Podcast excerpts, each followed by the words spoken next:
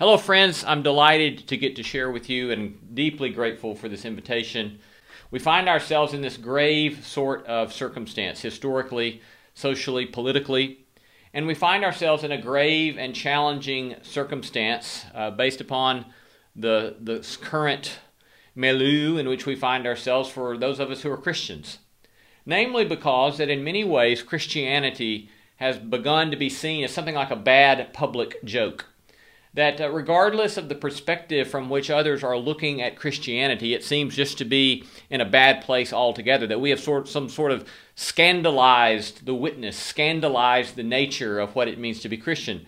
Uh, for those who are secularists or those who on the left, the the seeming uh, being captured by the right of, of white American evangelicalism is seen by secularists and those on the left as a deep sort of scandal and a mockery of the gospel of the poor, long suffering Jesus.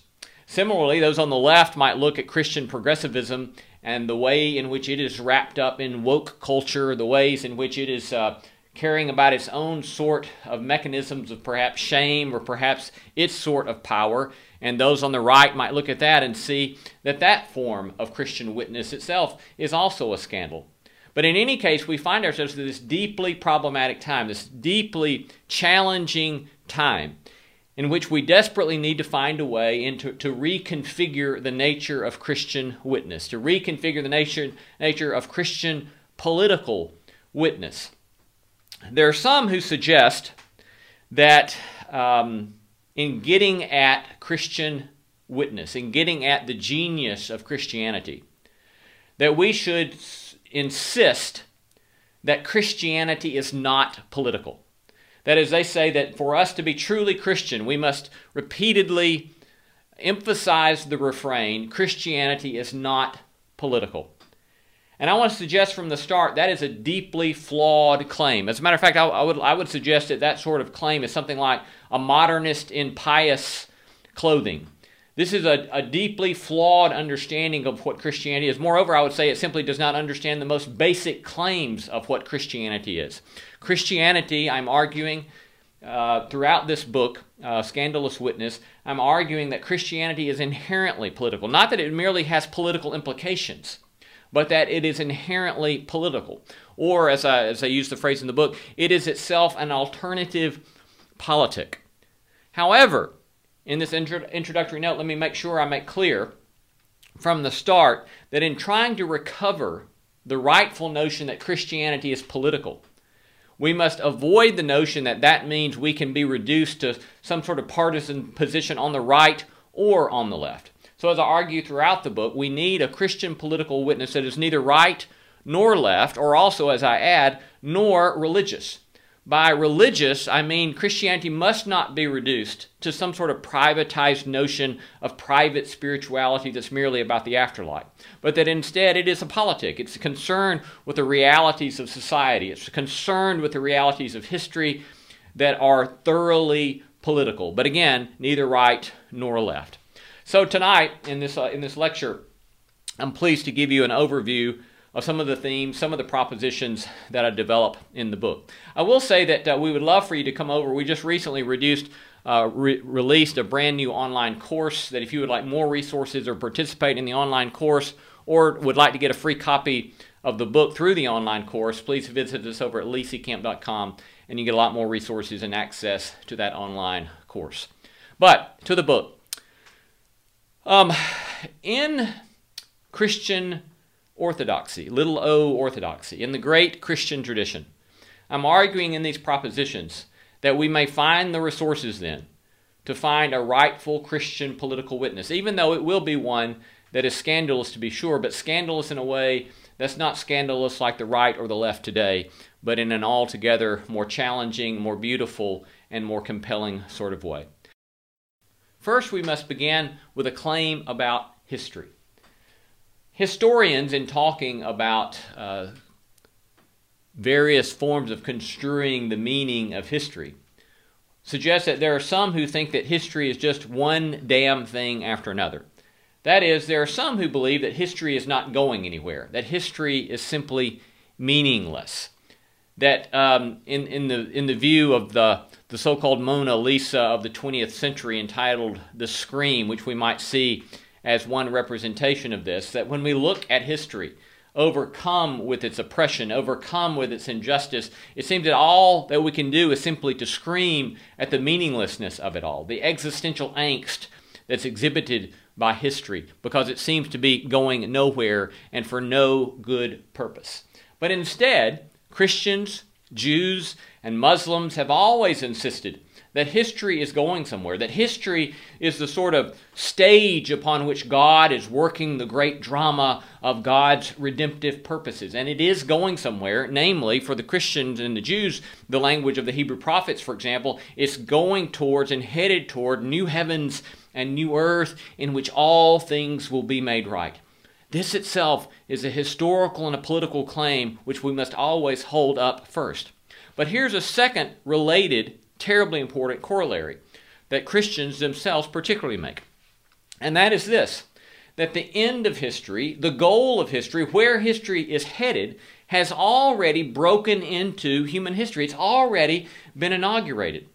That is, in the end, the final consummation of history, when all things are made right, when the blind will receive their sight, when the nations will learn war no more, when the dead will be raised, that this end, this goal of history, of justice, of righteousness, of all things being made right, it's already been inaugurated in, in our midst, in the midst of human history.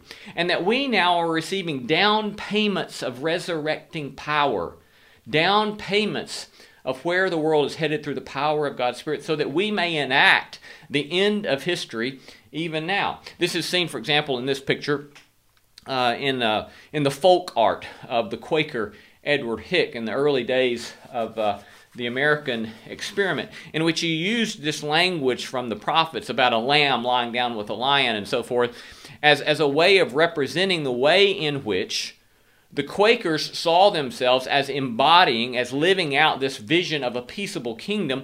They themselves, you see in the background of the picture, find themselves in council with the indigenous population, not seeing them as their enemies, but seeing them, as, as the Quakers would say, as their friends, as seeing the light of God in all people.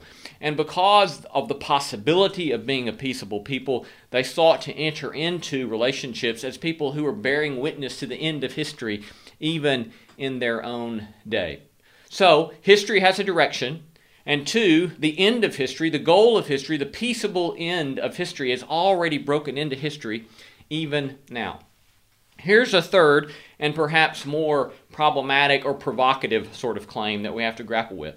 And that is this to envision the nation state, to envision any nation state, not just the United States, but to envision any nation state then as the primary bearer of the salvific work of God in the world is to bastardize Christian hope. That is to try to take the notion of a nation state, again, any nation state, and try to wed it or bed it with Christian eschatological vision, with the Christian hope of where history is headed, is a bastardization of the beauty of the proclamation of the gospel. This has a long legacy in our own land. Uh, it has a long legacy of speaking in, in messianic, of speaking in salvific terms regarding the nation state. Go back, for example, to founding father Thomas Jefferson, who would speak of the United States as the world's best hope. Or you think, for example, about Abraham Lincoln during the Civil War, who said that the United States and its form of government was the last best hope of earth. But this is not just a Republican thing. Again, it's important that we, we begin to see the ways in which this is a, uh, this is a common, nonpartisan American conviction that stands at deep tension with the proclamation of basic Christian convictions. It's not just a Republican thing. So, for example, off on the left, we might say, uh, there's great messianic pretense among the, the Democratic President Woodrow Wilson, himself a good Presbyterian. And presiding over the so called Great War, World War I, he saw the making of war and the United States entering into the making of the so called Great War as the war to end all wars. Remember, the notion of the end of war is the Jewish and the Christian vision of what God will do, right? But here's Wilson saying, no, by our warring, we will bring about to the end of all wars. Clearly, from our perspective now, quite naive, but nonetheless, it had this sort of messianic, salvific pretense to it wedding it, the nation state, with the Christian eschatological vision. Or listen to this. In another speech, Wilson said this I have lived to see a day in which, after saturating myself most of my life in the history and traditions of America, I seem suddenly to see the culmination of American hope and history, the sight of a great nation responding to and acting upon those dreams and saying, at last, the world knows America as the Savior of the world. Well, I want to, again, left and right. Another example from the so called right. President Trump, in his 2019 State of the Union address, said, We must keep America first in our hearts. And we must always keep faith in America's destiny that one nation under God must be the hope and the promise and the light and the glory among all the nations of the world. Note again the salvific messianic pretense of it. Or let's go back over to the left again with one highly prominent Democrat. Madeleine Albright, first female Secretary of State under President Bill Clinton, once said this regarding the war making force of the United States. She said, If we have to use force, it is because we are America. We are the indispensable nation. We stand tall. We see further into the future. This sort of um, divinization of America, we might say, this sort of, again, messianic pretense given to the nation state uh, goes back, as we said, all the way many ways uh, to the founding fathers. But we can see this in the very central of the halls of power in Washington, D itself. So if you go to the Capitol building, and there you see in the Capitol dome itself the so called Apotheosis of Washington, commissioned by Lincoln during the Civil War.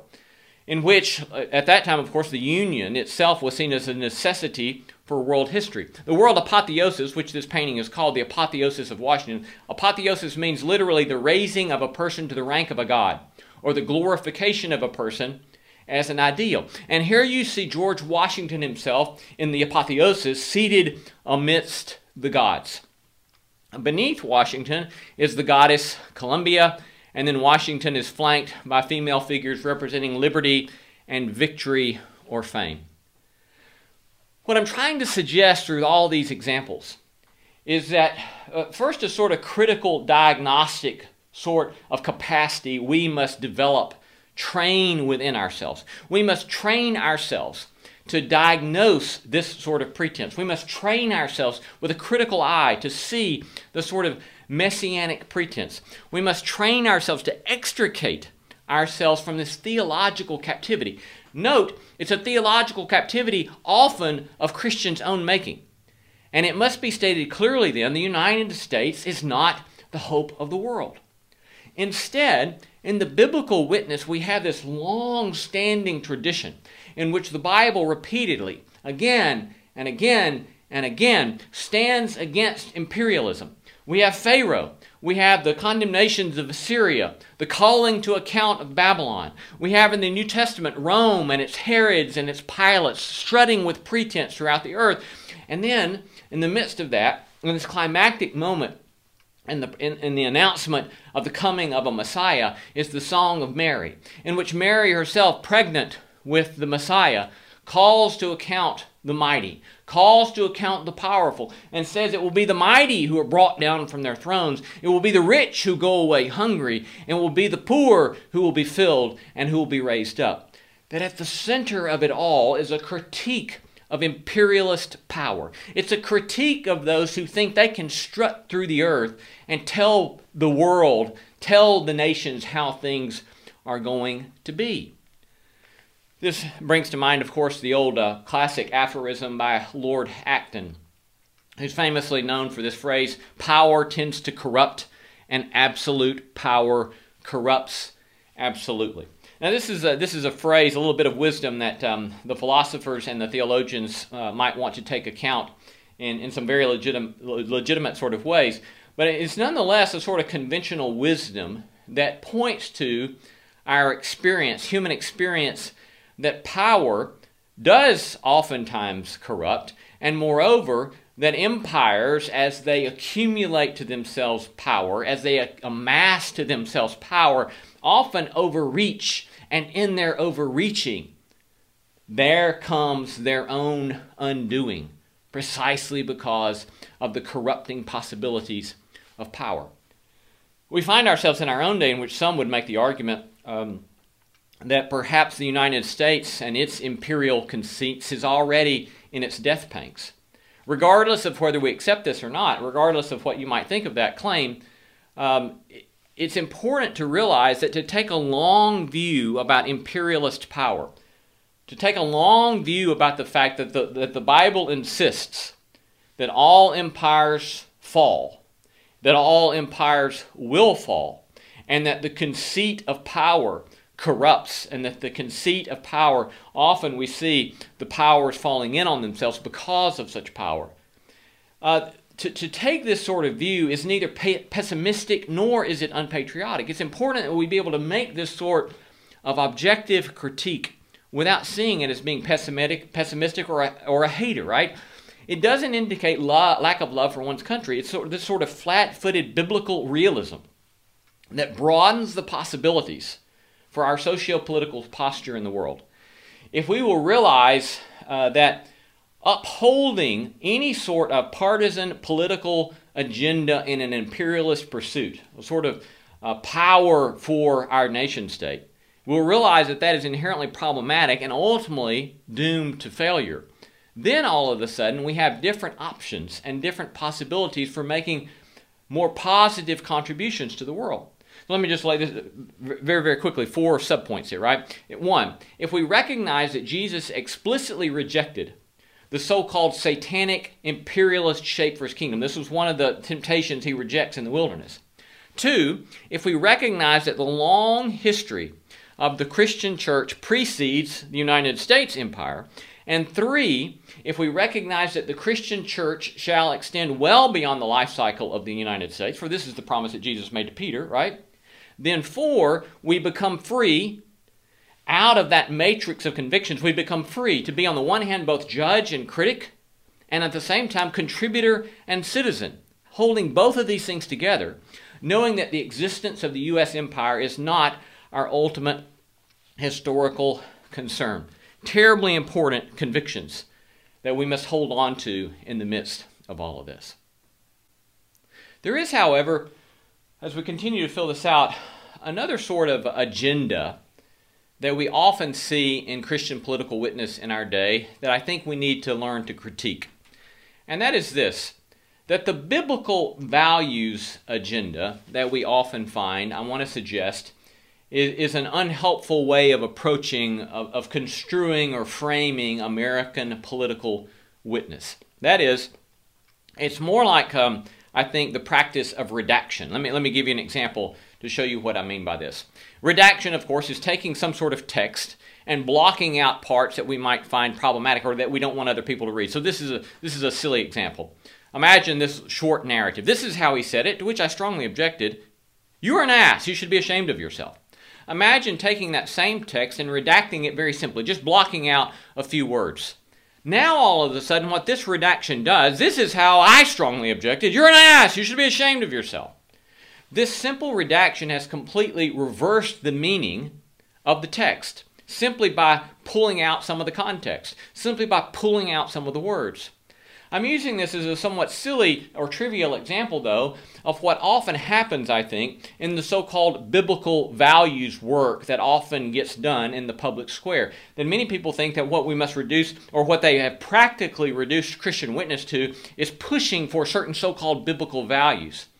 But it's crucial that we as Christians realize that the Bible itself is this beautiful, complex, broad, compelling, winsome narrative And if we go and pick out bits and pieces here and there and trot those out into the public square, we might be subverting the very basic meaning of the narrative itself. The narrative itself is full of many characteristics and traits, full of a, of a, depiction of the particular ways in which God has sought to enter into human history. The way in which God, through Jesus of Nazareth, has entered into our midst as a servant, has entered into our midst as a humble one, has entered into our midst as one eschewing power, of loving enemies, of forgiving 70 times 7, of teaching us the long suffering nature of love, and that it's through the long suffering nature of love that the power of God is shown in the world. Not trotting out simple propositions, not trotting out certain simple biblical values, but a whole story out of which we are called to live. A related sort of thing uh, that we want to point to in this regard is the so called long tradition of, of, of Constantinianism. We don't have time to talk uh, at length about this. But one of the one of the great um, troubling manifestations of this came with uh, with Charlemagne in the eighth century. Charlemagne, Charlemagne went to go and conquer the pagan Saxons, he, uh, the Christian king of the Franks, as he went to conquer them, for example, what he did was he took with himself a baptismal policy. He had one particular important, we might say, biblical value that he wanted to carry with him, that he did carry with him, and he set forward a baptismal policy. And it was this you can either come be baptized or you can die. It's a simple choice. Accept this biblical value of baptism, and if you do not accept it, then you can die. But note that what's happening here with Charlemagne is the use of immense socio political force, the use of military might, the use of the force of empire to propagate a so called biblical value. And yet, because it ignores the broad expanse of the manner in which God in Christ has brought about God's good purposes in Jesus of Nazareth, then he's undercutting the very narrative which he purports to be supporting by his spread of this biblical value of baptism. Now some might say, look, we know better than that, right? We're not we're not medieval Christians. We know better than this sort of holding together such power with the gospel. Well, that's what some people say, but we might ask ourselves the question well, but do we really know better, right? Because if one looks at the unfolding of the American experiment, of course, democracy and capitalism are also often seen as practices that must prevail. And they've often been seen as practices which warring was permissible then to spread democracy and capitalism. What we call the Cold War, for example, became a very hot war in Central America in service to these things. Or helping underwrite Pinochet as a dictator in Chile by some, some in the American American system. Or the dropping of the atom bomb, which is seen as a way to set aside all sorts of norms and limits upon war because we had to win in this way in the name for some of a utilitarian calculus for American lives. But then we ask ourselves um, is this the way to which we are called to participate in bearing witness to the so called values, bearing witness to the practices of Christ? The whole of the bi- biblical witness points us to different sorts of practices. Well, I want to move now to um, kind of began to point us toward a more constructive, a, a few considerations for, for our constructive project. I've given us several considerations for things that we must diagnose, several things we might perhaps need to deconstruct. But let me point in, in very broad strokes here because we only have time for very broad strokes to point us toward a, a constructive task. I love this quote by uh, Dag Hammarskjöld, who was one of the most uh, well known uh, secretary, uh, secretary generals of the United Nations in the 20th century. In his book Markings, he has this beautiful line where he says, uh, your responsibility is a to. You can never save yourself by a not to. Right? Our job here is not to go about critiquing. Uh, th- there's places at which we must do critique. There's places at which we must do uh, the hard work of deconstruction, right? But in the end, that's not the goal. The goal is to describe what it is we are for, to describe what it is that we are striving to do and to be in the world. So, in closing, then, for this, uh, this sort of d- constructive task, let me point back to the prophet Isaiah. Uh, Isaiah 2 In days to come they shall beat their swords into plowshares, their spears into pruning hooks. Nation shall not lift up sword against nation, neither shall they learn war anymore. This is just one of the many prophetic texts that points to uh, the, the hope of human history, the goal for where hum, human history is headed. This apparently was a text that was uh, important to Dag Hammarskjöld himself, because when he uh, set up a meditation room at, at, at the UN, he, he has this, this text cited on the outside of the meditation room. But he and others who, who designed the meditation room there said that they didn't want any sort of religious symbolism in the room itself. But instead, what they did is they took a six and a half ton block of iron ore that even today you can go see in the midst of the meditation room there in the UN. And look at this commentary from Hammarskjöld about that.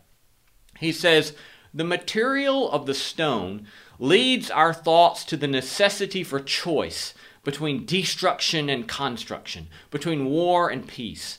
Of iron, man has forged his swords. Of iron, he has also made his plowshares. Of iron, he has constructed tanks. But of iron, he has likewise built homes for man. The block of iron ore is part of the wealth we have inherited on this earth of ours.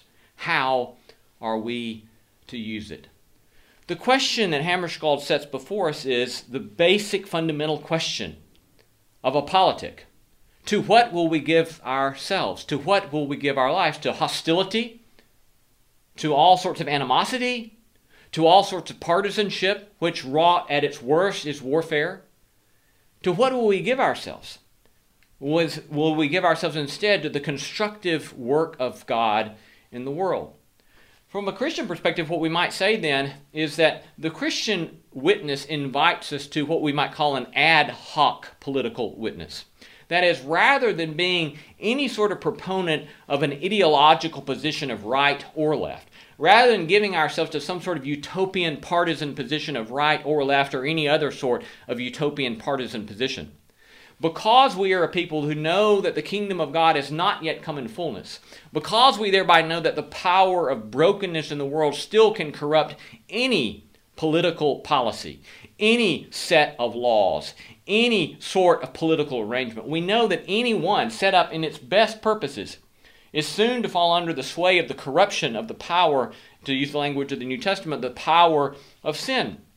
And therefore, we need not, moreover, should not, give ourselves to any partisan political agenda, but instead do the work that is set before us of dealing with whatever oppression is before us and finding ways of liberation to be brought to bear to set ourselves before any injustice, whatever it might be, and find ways to bring about the work of justice in that context. To find any sort of context in which lies and the power of deceit is being employed, and find ways to let our yes be yes and our no be no, and the power of truth to be brought to bear. Holding with us all the resources of the biblical tradition, all the resources of the biblical narrative to bear upon that given situation and that given context. For what will we use the wealth of our lives, the wealth of your lives as college students, the wealth of, of our lives as we develop our vocations, the wealth of our lives in our communities, to the work of peaceableness, to the work of construction, or the work of destruction, and the work of animosity, and the work of partisanship. This is the fundamental root choice that we must make in our political witness in the world. With regard to all of this from Dag Hammarskjöld in Isaiah 2, there's a remarkable historical marker, a troubling historical marker, really, in Nashville, down on 8th Avenue, at the site of the Nashville Plow Works. Uh, the marker reads this this way Nashville Plow Works, site of a farm implement factory operated by Messrs. Sharp and Hamilton, previous to the war between the states. With the outbreak of hostilities, they reversed the biblical injunction and produced swords of excellent quality for the Confederacy. With the coming of the Federal Army, the making of swords was discontinued. We have in this sort of historical marker this remarkable acceptance that rather than holding on to the scandal of the gospel, namely of beating our swords into plowshares, whether we take that with, with, with direct reference to violence and nonviolence, or whether we take that in a more larger, metaphorical, broad sense for the notion of our work in the world, But here we have this particular instance where the biblical injunction itself gets turned on its head. That the scandal of the gospel is scandalized by turning it into something it was never intended to be. And so, here in this day in which we find ourselves, with all sorts of animosity, all sorts of hostility, all sorts of political and social disturbance, we are called again to ask ourselves how might we rightfully bear witness to a new rightful scandal, which is actually, of course, a very old scandal, going back to the language of the Apostle Paul. That to find in the way of Christ the wisdom of God, which is a scandal to the powers that be, but nonetheless is the manner by which God has chosen to save the world. So, again, I'm very grateful to have gotten to share with you uh, all of this material. Look forward to some dialogue and discourse with you. Again, if you want more, I would love for you to go over and join us on our online course where we're talking a lot more about this material. But in any case, I'm grateful again for the invitation and appreciative for your work in this regard and your participation.